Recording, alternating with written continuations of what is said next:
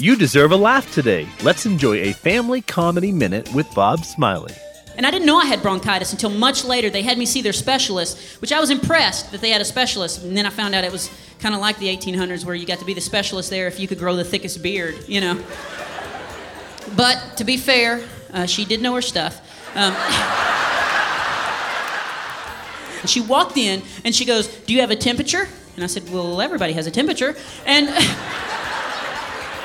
And she goes, she goes, no, do you have a fever? And I said, well, I don't know. So I'm thinking she's going to take my temperature. So she leans down and puts her cheek on my forehead, okay? That can't be the, like the most modern way to check your temperature. I was like, oh, should we be swaying back and forth? You want me to turn some music on? What?